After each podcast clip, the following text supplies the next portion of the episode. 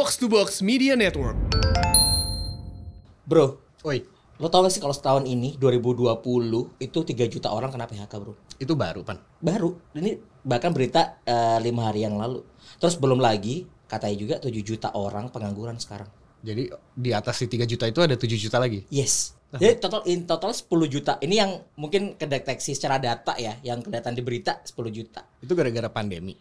Yang PHK gara-gara pandemi. Tapi ke pengangguran bisa jadi bukan pandemi juga. Ya. Karena sebelum pandemi juga orang-orang udah pada nganggur gitu Ya. maksudnya. Benar-benar. Sekarang fresh graduate banyak banget ya kan. Tapi banyak juga alasan kenapa orang-orang sebenarnya pengangguran.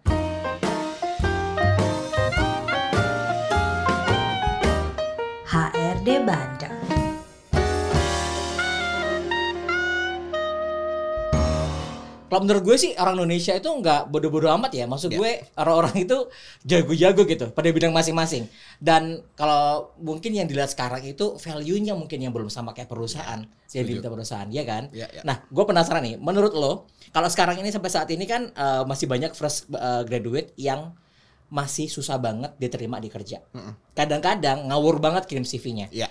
Oh coba kirim CV, ya kirim CV doang Seadanya. di emailnya gak ada gak, di badan emailnya gak ada apa-apa aja. Ya, ya. Itu gemes banget sih kadang-kadang. Lo udah punya pengalaman kayak gitu gak sih? Ya paling itu kalau misalnya mereka kirim CV, CV-nya ada di badan emailnya. CV-nya ada di badan email. Jadi dia nggak attach apa-apa. Jadi dia nggak attach dokumen, tiba-tiba ditulis di body emailnya nama, alamat, sampai segala macam. itu tuh dia tulis di badan email. Oh iya, iya, udah, udah, Menurut gue itu aja udah salah. Itu sih udah salah, udah nggak niat banget lo bikin CV gitu kan. Padahal harusnya di dalam badan email itu adalah pengantar. Pengantar kayak halo, saya mau apply ke mana dan segala macam gitu. Ah. Bukan tentang nama saya siapa gitu. Itu harusnya di attachment. Oke oke Gitu. oke oke. Itu udah feel banget ya. Dan itu paling umum banget. udah paling umum. Sama kalau kalau yang paling sering HRD males lihat tuh ya. Ah, ah. Kalau misalnya kita kerja di company X, Ah, tiba-tiba aplikasinya masuk, saya mau apply ke company A. Lah, nama company aja salah, kok lo mau apply ke company X gimana sih? Kan lo mesti lihat dulu dong kalau lo kirim kan lo lihat lo kirim mau kirim ke mana, lo mau eh, apa perusahaannya apa, itu kan lo harus tahu. Ah, ah, Nah, kalau ini lo ngirim email aja salah, Ya ini jangan ini jangan-jangan ya ini tipikal anak-anak yang nembak kerja. Jadi kayak nemu berapa perusahaan, wah coba ini deh benar. nyoba semuanya. Benar, benar, benar. Sampai ada yang skip gitu akhirnya nama perusahaannya apa. Akhirnya ya udah kirim aja gitu. Bener deh itulah maksudnya mungkin orang-orang nggak dapat kerja karena satu ya ngirim aplikasi aja suka serabutan kan kayak tadi mungkin gue lagi masuk ke dalam satu job portal gue lihat ada wah lumayan nih ada 15 pekerjaan yang cocok buat gue gue kirim semua deh gitu Heeh. tanpa dia ngecekin Ngecekin CV-nya lagi. ah. Ternyata di dalamnya ada nama perusahaannya dan itu udah bener-bener semua. belum lagi kalau satu bank kompetitor lagi terus dia apply Iya, ya kan bener. wah udah susah deh bener bener bener bener. Tapi itu kan eh, beberapa dari kesalahan-kesalahan nih ya. Tapi ada nggak sih kesalahan yang sangat fatal dan pasti langsung diabaikan sama HR? Kalau berdasarkan pengalaman sih itu ya salah kam- nama company aja itu udah langsung nggak dilihat Udah baik. udah ah, maksudnya kayak yang yang mesti diingat orang yang apply kerjaan tuh ada ribuan kan Mm-mm. Jadi kalau apalah artinya lu debu-debu di lautan gitu tiba-tiba CV lo salah, ya udah pasti gak diproses karena ada Iya, iya, ribuan iya, lain benar. yang si HRD itu mesti proses. Dan gue gak kebayang sih ya. Itu kalau misalnya sehari ada seribu yang masuk. Terus HR harus ngeliatin seribu itu seharian.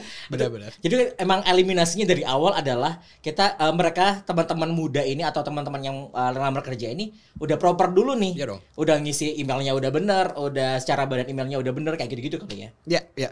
Karena yang dilihat ya sama aja kayak lagi ngedeketin cewek gitu pan. Kesan pertama kan begitu menggoda lo kalau dari pertama aja udah salah, ya elah ngapain gitu gue. Lo bahkan gak kegoda gue.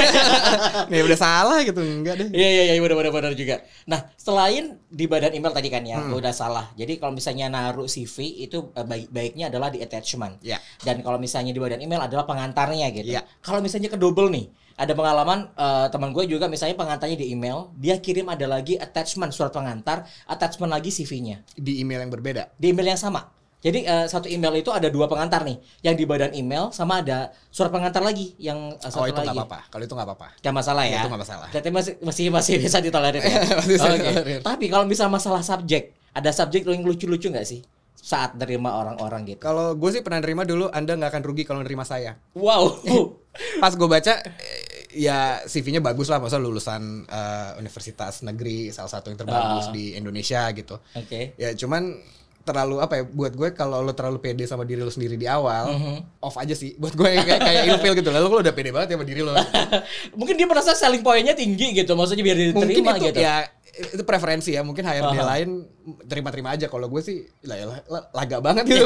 Baru pertama udah gitu jadi gue sih pasti akan gue lewatin biasanya. Oh gitu ya. Malah lebih baik yang cari yang low profile. benar satu lo profile sama biasanya kalau HRD tuh posting eh, lowongan pekerjaan mereka udah kasih tahu "Kak, untuk nulis email subjeknya ini ya. Nah biasanya kan seragam tuh jadinya. Lah, kalau ini tiba-tiba dia mengganti sendiri nggak mengikuti apa ya prosedur yang memang diminta si HRD ya Oh. itu aja kan udah menandakan bahwa lalu aturan gini aja lo nggak mau ikutin Iya iya iya iya iya. Gimana nanti waktu udah Gimana? kerja gitu udah benar benar.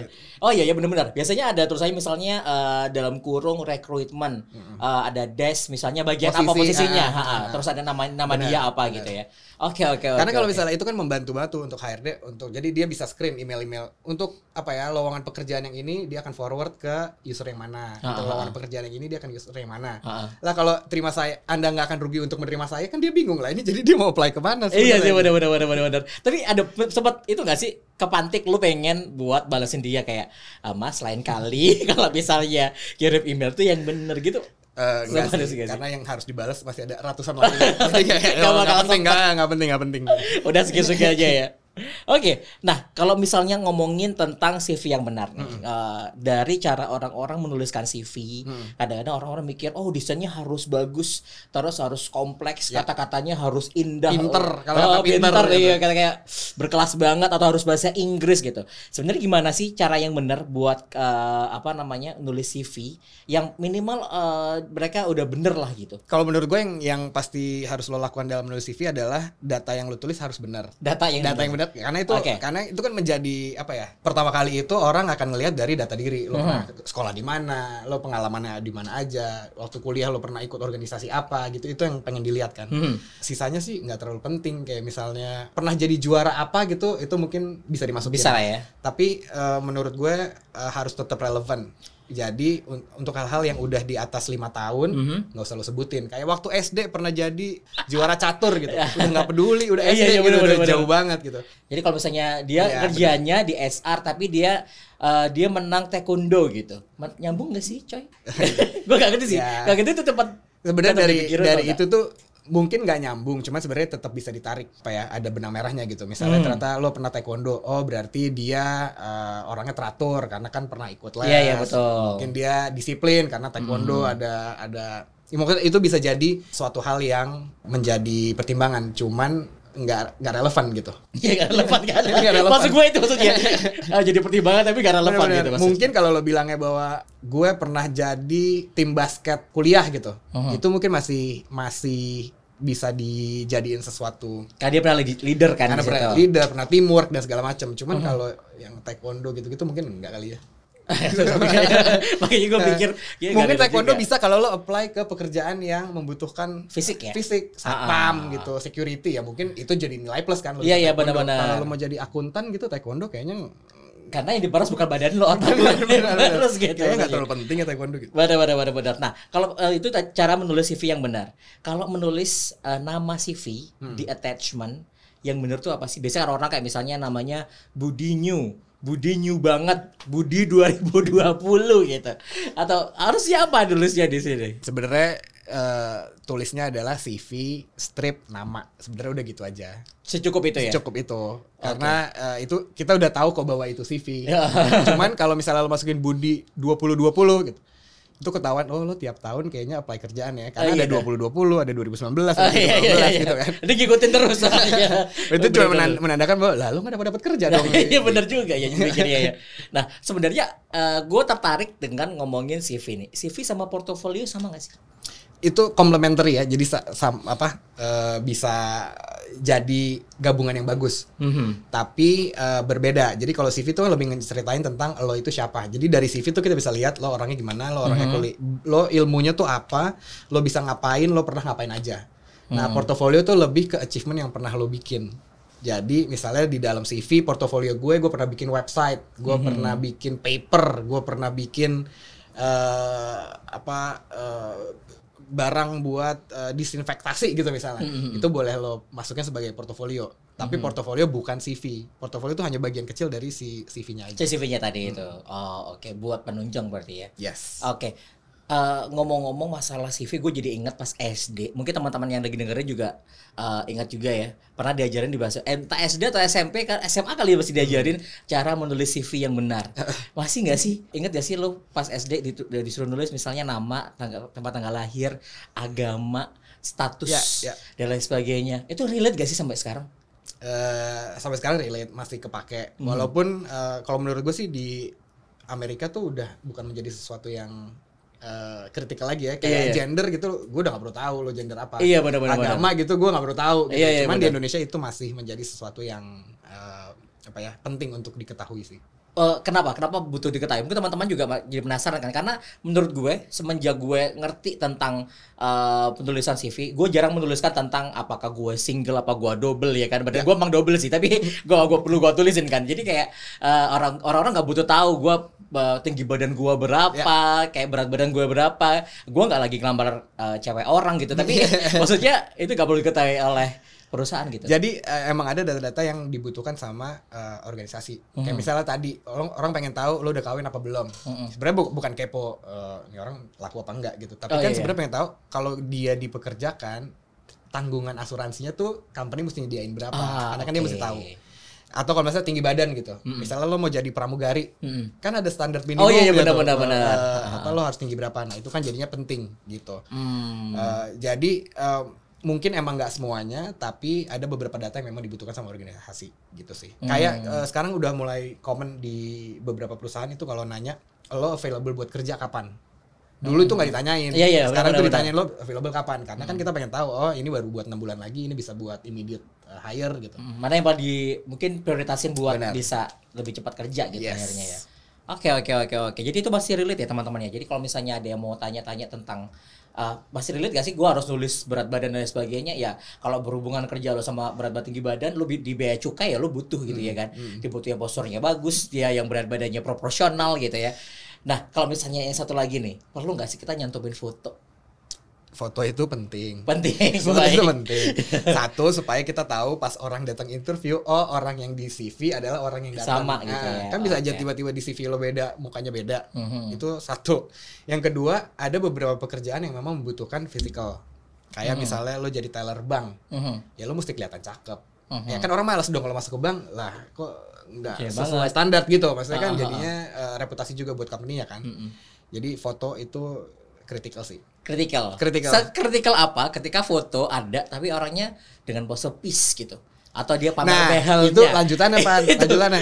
Foto itu penting, tapi foto yang bener. Oke, oke, Jangan oke. juga foto lo lagi eh, minum-minum di bar, foto lo lagi main basket, foto Ah. lo rame-rame bertiga. Orang kan, lah lo dari bertiga lo yang mana? Iya, Gitu kan. benar benar benar benar. Jadi juga. eh, sebisa mungkin fotonya foto yang profesional, karena kan lo apply buat eh, pekerjaan Pekerjaan yang memang ya. formal kan. Oke oke oke. Profesional itu apakah sama dengan foto KTP? Eh, foto KTP nggak boleh senyum sih Pan. Menurut gue foto foto di CV harus ada senyumnya sih. Oh harus ya. Menggambarkan kita tuh ramah Benar, gitu benar, ya, benar, arahnya eh, terbuka gitu gitu. Oke oke. Apakah harus menggunakan kemeja putih? Enggak sih. Kalau menurut gue baju yang penting kelihatan rapi, Rapih ya. rapi. Jadi Nggak perlu sampai yang nggak perlu batik, nggak perlu jas, nggak perlu apa. Yang penting enak dilihat aja. Oke oke. Jadi kalau oke. misalnya tiba-tiba background lo merah ya lo jangan pakai baju yang kuning gitu kan maksudnya. Heeh. sakit Nabrak ya, gitu kan, iya. maksudnya, wow. Lihatnya wah. Pokoknya yang aman-aman aja deh cari aman gitu. Ah, ah, ah, ya hitam putih, Putih, normal ya, abu-abu basic-basic Iya, color maksudnya. gitu lah.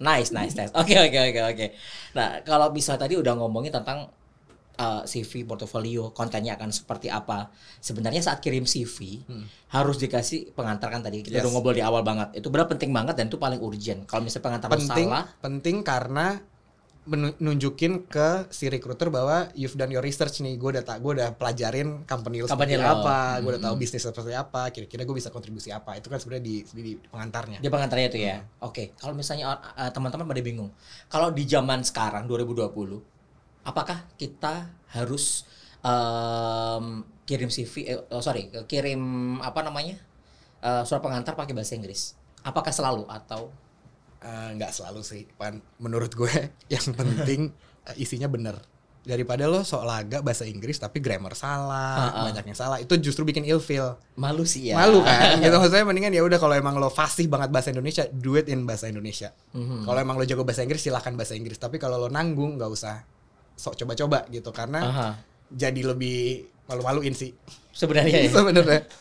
ya Jadi juga, mendingan ya, bahasa ya. Indonesia aja tapi yang formal, enak dibaca gitu. Kalaupun eh, ada apa namanya di dalam persyaratan harus bisa berbahasa Inggris juga pakai dikirim pakai bahasa Indonesia nggak masalah atau bermasalah juga sebenarnya. Eh, sebenarnya sih nggak apa-apa karena kan nanti harus bisa bahasa Inggris itu akan divalidasi lagi pada saat interview. Interview ya. Hmm. Jadi harus Tapi kan lo bisa surat pengantar bahasa Indonesia tapi lo bilang di CV lo TOEFL gue 700 gitu. Itu kan nggak apa-apa gitu. Jadi Hmm, tetap kelihatan bahwa lo bisa bahasa Inggris. Mm, mm, mm. Tapi dicek lagi ya. Tapi kan nanti sertifikatnya, iya. Maksudnya sertifikatnya tahun berapa gitu. Lu daftar 2020, sertifikatnya 2013 ya. Iya, iya, Nggak iya. tahu masih valid apa enggak gitu. Oke. Penting nggak sih eh, tadi visi vi- eh, buat foto udah setelah lihat CV kita ngelihat gelar kadang-kadang kan. Terus posisinya yang dicari itu nggak sinkron. Ada juga teman-teman gue yang dari anak kimia dia daftarnya HR atau mungkin dari teknik daftarnya itu di bagian public relation misalnya. Iya iya iya. Di kantor gue juga ada anak eh, hukum jadi sales. Oh gitu ya. Jadi Oke, saya- oke. Terus jadi gimana tuh? Jadi emang eh, ada beberapa pekerjaan yang sangat very spesifik kayak dokter ya lo harus sarjana kedokteran gitu. Hmm. Oke, ha. Tapi untuk ilmu-ilmu sosial sebenarnya unless lo ilmu pengetahuan alam atau lo science banget gitu Hmm. itu harus spesifik. Tapi untuk yang sifatnya itu tadi sosial sebenarnya bisa siapa aja.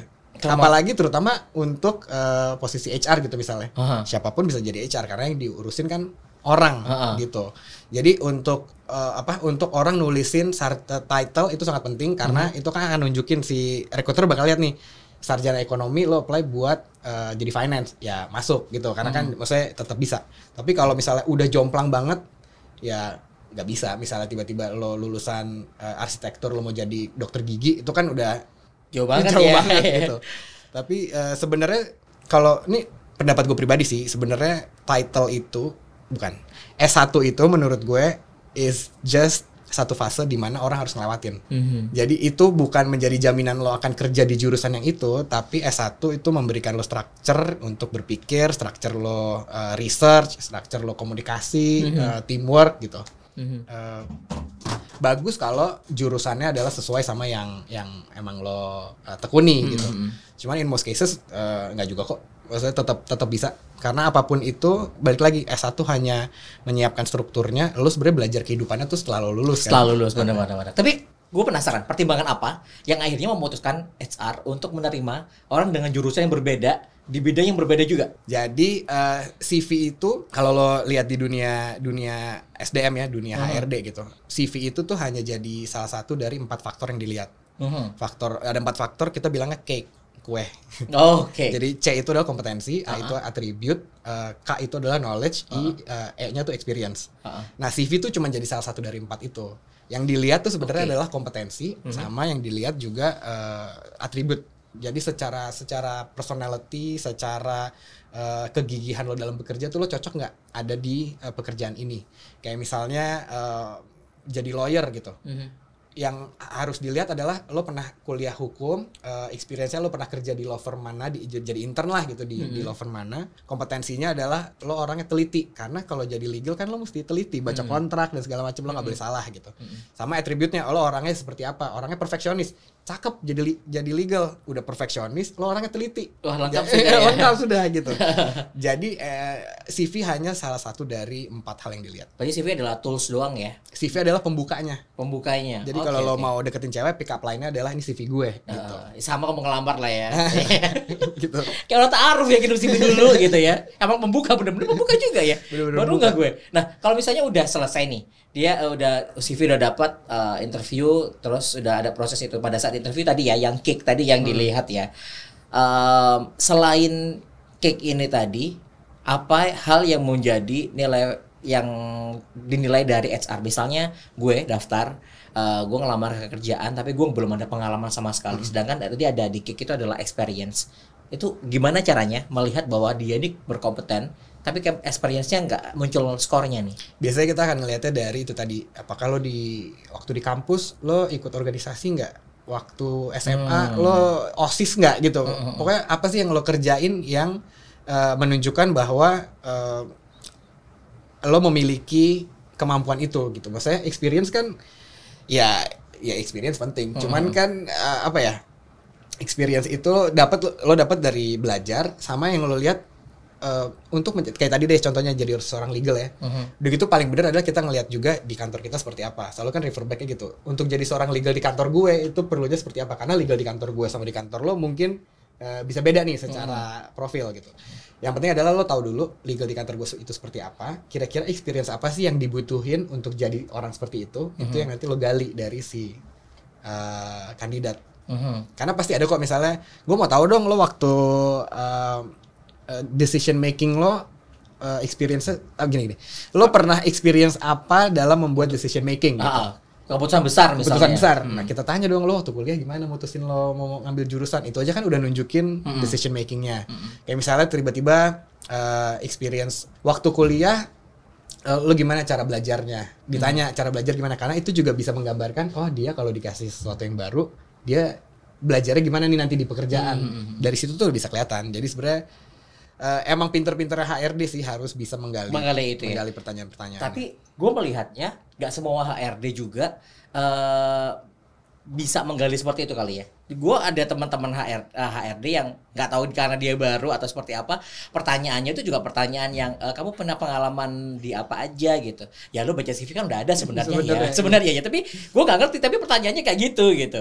Jadi sebenarnya yang kurang ini dari sisi HRD-nya atau dari si anaknya. yang kalau kalau dari kasus itu ya sorry tuh saya menurut gue yang salah adalah HRD-nya. HRD-nya ya. Karena sebenarnya eh, pada saat lo interview eh, kandidat itu Hmm. ada standarnya yang mesti lo eh, lakuin. Jadi Hmm. kayak ada tick box gitu loh. Gue udah nanya ini, gue udah nanya ini, gue udah nanya ini gitu. Jadi Nah. sebenarnya tuh ada SOP-nya. Jadi kalau dia nanya pertanyaan yang sebenarnya Udah ada di CV, ya iya. berarti dia nggak kerja dengan bener sih menurut gue. Iya itu juga gue bingung juga. Setelah itu dia memutuskan bahwa oh ya anak ini bisa kerja gitu. Dari mana gitu maksudnya? Kan dinilai kan akhirnya kan pengalaman si anak ini kan. Iya. Jadi pengalamannya dulu yang nanti akan berimpact ke pengalaman dia saat dia udah bekerja gitu. Kalau misalnya dia pertanyaannya masih kayak gitu, gue ya masih bertanya-tanya sampai sekarang terus kerja lu apa gitu. Terus kemudian lu komplain misalnya kayak wah anak ini kerja gak bener, tapi kan lu yang rekrut gitu loh. Mohon Kan maaf. seharusnya lu udah tahu dari depan. Iya dari awal gitu. Iya, Ya itu curhatan teman yang melihat teman SR lainnya yang salah bekerja teman-teman ya. Oke, gue pernah melihat ada di Twitter eh, itu ada orang-orang yang pada nge-share kejadian-kejadian uniknya ketika mereka melamar pekerjaan atau HR yang cerita ini ada nih orang yang ngelamar kerja tapi lucu banget gitu ya. Dan dia nulisnya di subjeknya itu adalah need a job. Terus dia coba upload CV-nya dia. Padahal gak sih ada yang itu kayak udah disparate banget. Gue gak ada pekerjaan nih sampai bilang dia bilang HR tolong terima gue dong gitu kayak seakan-akan ya.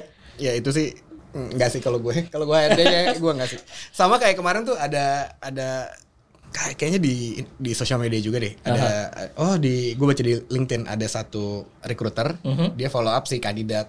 Halo, eh, saya dari perusahaan ini, saya mau follow up ini. Bener ya Anda apply untuk posisi ini? Ah. Maksudnya kalau seharusnya kita kalau kita kandidat kita seneng dong. Maksudnya oh iya saya apply buat ini, terima kasih. Bla. iya, iya. Ini orangnya marah Jo. Dia bilang lah kalau Mbak udah tahu saya apply buat itu kenapa nanya lagi? Wah gila. gue juga XR gua dilawan. Eh, gue shock yang Hah? Iya soalnya terus ini, jadi ini kayak japrian WhatsApp gitu Ah, dia Jadi capture gitu ya? Dia, dia screenshot terus dia capture terus iya cuma pengen memastikan aja soalnya banyak orang yang random apply. Kita cuma pengen make sure bahwa Anda apply ke pekerjaan yang memang Anda pengen. Hmm. Lah kalau misalnya Anda udah tahu itu tadi kenapa lo mesti nanya lagi? Kan saya udah tulis di aplikasinya gitu. Jadi itu menurut gue Itu attitude sih. it, eh, desperate sih kalau itu menurut gue. Banget Eh, kayak sensi banget gitu kayak dicolek dikit langsung wah udah deh gitu. Itu sih menurut gue CV-CV yang nggak akan diterima sih. udah fix ya. Udah nggak akan dilihat. Kalau bisa gue simpulin ya tadi dari perbincangan kita di awal tadi CV yang kosong, biodatanya ada di subjek email, maksudnya bu- eh, nggak ada attachmentnya di i- badan email itu berarti salah. Salah. Nah, jadi harusnya adalah di badan email itu ada eh, pengantarnya di Ya. attach sama CV-nya. Ya. Oke, kemudian kalau misalnya pun ada subjek udah bener, CV-nya udah ada, nggak ada pengantar juga itu salah juga. Nggak terlalu salah cuman ya minus. Minus. Tapi bakal dibaca gak sama? Bakal dibaca, bakal dibaca. Bakal dibaca. Oke.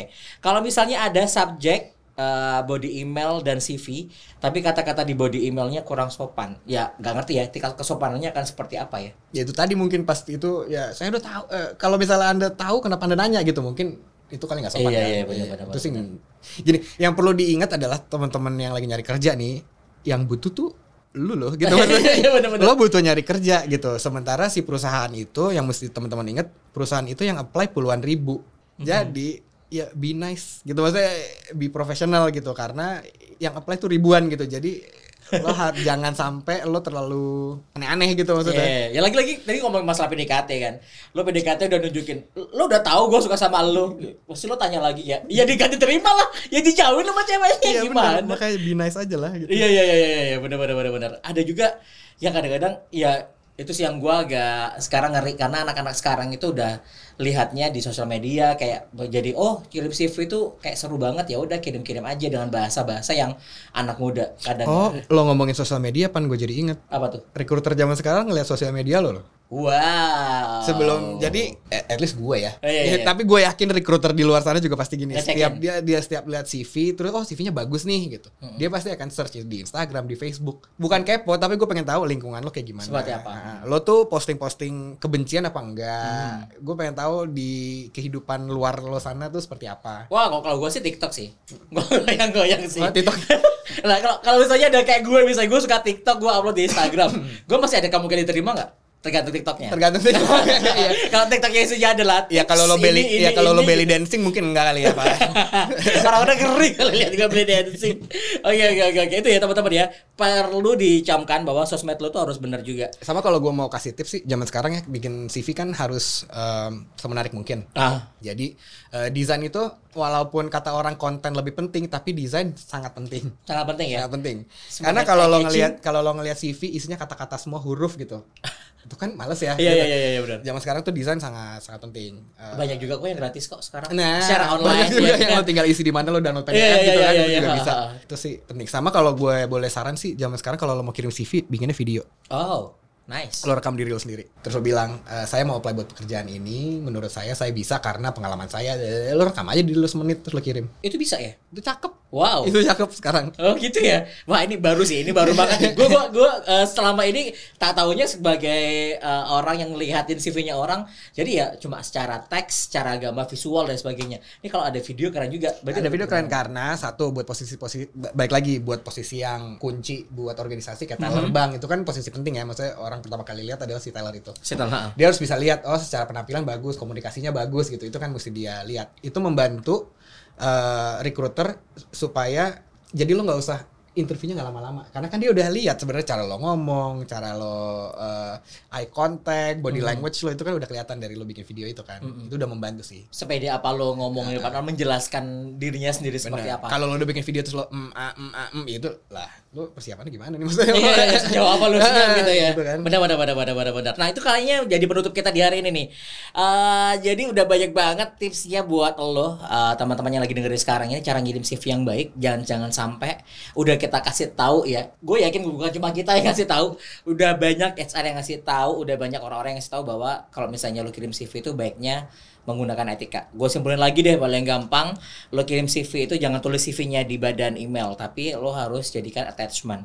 Kirimin juga di situ di badan emailnya tulis untuk surat pengantar yang di mana itu akan dilihat lagi sama uh, si HRD-nya. Jangan lupa lo pastiin lagi perusahaan yang lo kirim itu bener atau enggak. Lo kirimnya A jangan uh, ya, lo daftar di X tapi lo kirimnya perusahaan A itu nggak nyambung banget cuy. Iya. Itu jauh banget dan itu bisa lo ya eh jadi di blacklist gak sih? Bisa jadi karena kan si Esther punya data-data kalau misalnya lo ngelamar lagi gitu, ah nah ini udah ngelamar ke mana salah gitu ya, udah di blacklist gitu. Jadi hati-hati aja. Itu yang perlu perhatiin. Dan satu lagi adalah meskipun lo ngerasa kayak disparate, sedisparate apa pun, lo tetap harus profesional, nunjukin bahwa lo adalah orang yang keren di matanya perusahaan. Karena semakin lo keren, semakin lo menunjukkan bahwa lo pede, itu sebenarnya semakin menambah nilai lo di hadapan perusahaan. Dan good luck buat interviewnya.